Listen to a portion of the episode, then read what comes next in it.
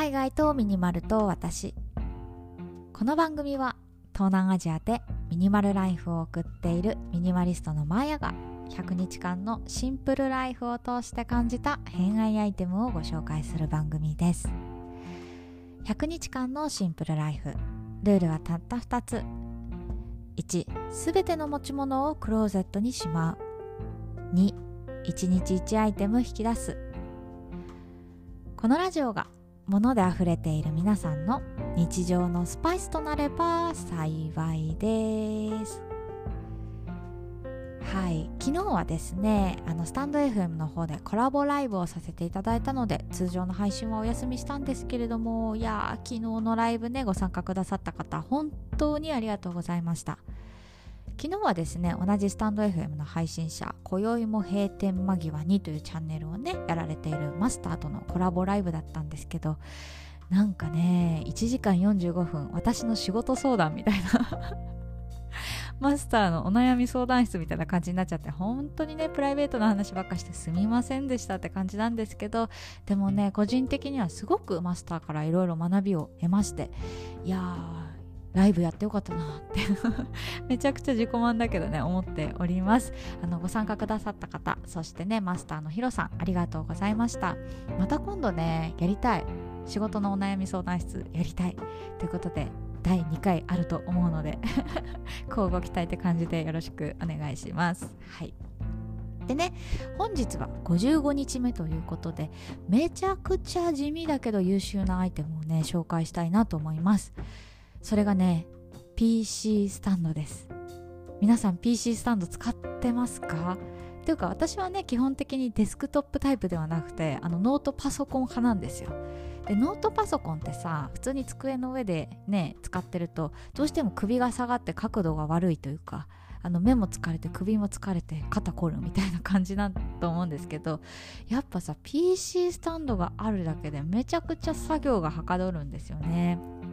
で私ね今までずっと欲しい欲しい欲しいって思ってたんですけどなかなかいいのが見つからなくてねずっと後回しにしてたんです。そしたらね1週間ぐらい前かなあの東南アジアのアマゾンと呼ばれるねラザダという オンラインネットショッピングがあるんですけどそこでねなんと500円で見つけたんですよ。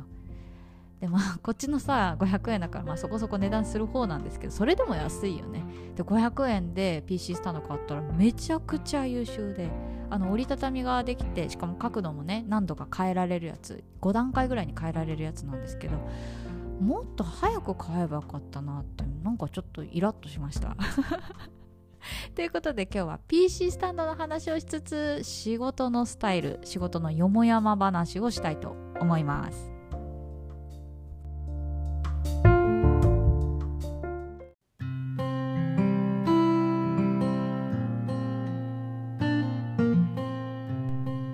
さんはどんなスタイルで仕事をしていますか？よくあるのはまあモニターよね。あのデスクトップモニターを用意して PC つないで2面で仕事しているって方が多いかなと思うんですけど、まあ、私の場合ねスーツケース1個で暮らしているのでデスクトップモニターはありません。PC1 台で仕事を完結しております。まあ、ただね日本にいた時はサラリーマンをしていて、まあ、以前もお話ししたことあるんですけどあの内装系のね現場監督の仕事をしていました。なのでパソコンにデスクトップモニターそして紙の図面サンプルとめちゃくちゃかさばるそして重いみたいな そんなね仕事スタイルでしたね。でさ私が日本に行った時ってコロナ前だったから地方での打ち合わせも基本リアルだったんですよ。だからさ PC 持って図面持ってサンプル持ってもう肩ちぎれんじゃないかなって思うことも多々ありましたね。であとはね、まあ、パソコンとはちょっとずれるけどそのスーツを着なければいけない。なんかそういう文化も若干ありました。まあ女性なんでねその上下スーツ揃えなきゃいけないってわけじゃなかったんですけどその割としっかりした服が必要で。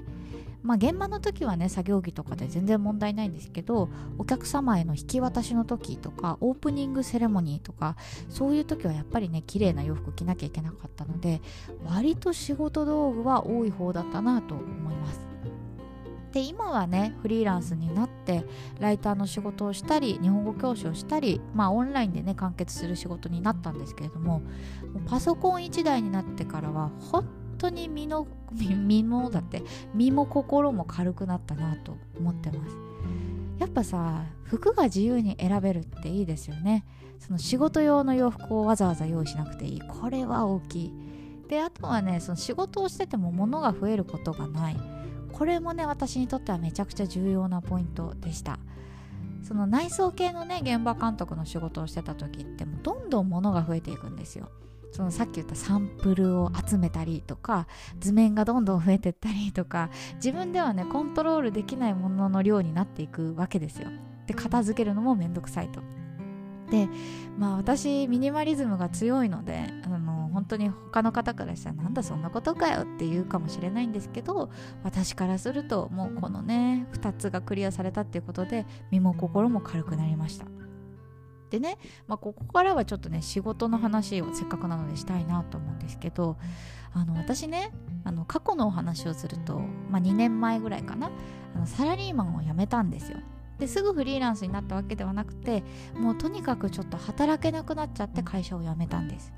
だから円満な辞め方ではなくてどっちかっていうと逃げ出したみたいなそっちの方が正しいかなと思ってます。その当時ねどういう働き方してたかっていうともう本当に仕事しかしてなかったんです、まあ、内装系の現場監督現場監督のお仕事ってなるとやっぱり日中は打ち合わせで予定がパンパンになって夜は現場を見なきゃいけないみたいなもう20時間ぐらい働いてた 日とかもあったんですけど、まあ、それぐらいね本当に仕事しかしてなかったんです。だからこうやってね仕事しかしてなかった私にとって仕事を辞めるっていうことはもう全てを捨てるに等しかったんですよね。でなんかその辞めてから気づいたんですけどやっぱ徐々にねあの仕事に全てを求めてはいけないっていうことにも気づいたんです。その仕事を辞めた瞬間にねあ私は何もできなくなってしまったみたいな感じでさらになんかプレッシャーがかかってしまったんですよ。でもそれって、まあ、仕事に全てを求めてたからこそなんかそのなくなってしまったなんだぽっかり心に穴が開いちゃった状態になっちゃったんですけどそうそう。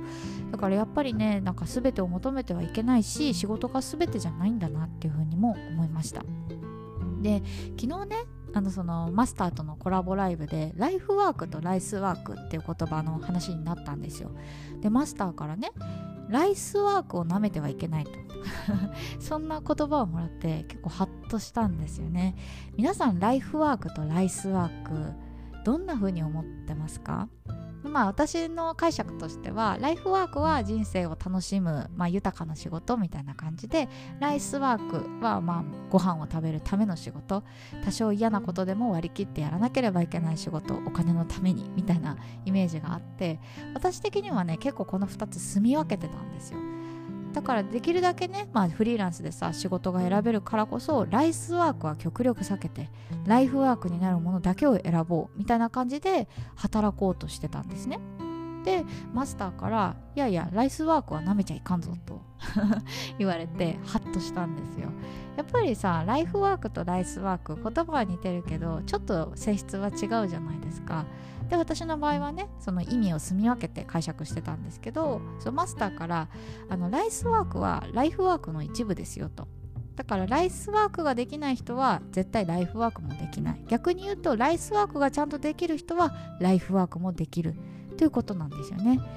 でなんかこうライスワークご飯を食べるための仕事って考えるとなんかちょっとつまらんなって思ってしまうけれどもでも根本をね考えてみると働いてお金を頂いているっていうことは少なくとも誰かのためになっているっていうことなんですよね。で目の前の人にその役に立っていられる存在っていうだけでもなんか誇らしいことなんじゃないかなっていうふうに改めて思いました。で私はね今ライターの仕事と日本語教師の仕事をしてるんですけどその2つの仕事がライフワークかって言われると結構ハテナだったんです。どっちかって言ったらね正直ライスワークに近いと思うんですよ。でもその昨日マスターと話をしてねその少なくとも自分が幸せになるくらいのお金を頂いていてまあ現状自分が今幸せであればその事実こそが大事なのかななんていうふうにふと思いました。まあフリーランスって聞くとさ結構意識高い系の人が多いと思うんですけど なんか私の場合はね自由に生きたいというか仕事で縛られたくないみたいなとこからフリーランスになっているのでなんか私はね 意識高くはないけれどもでもなんか、うん、ライフワークまあライスワークをしっかりやりつつでいずれライフワークにたどり着けたらいいのかななんていうふうに昨日はふと思いました。ということではい今日はね PC スタンドから仕事のよもやま話をさせてもらいました。最後まで聞いていただいてありがとうございます。明日は何を話そうかな？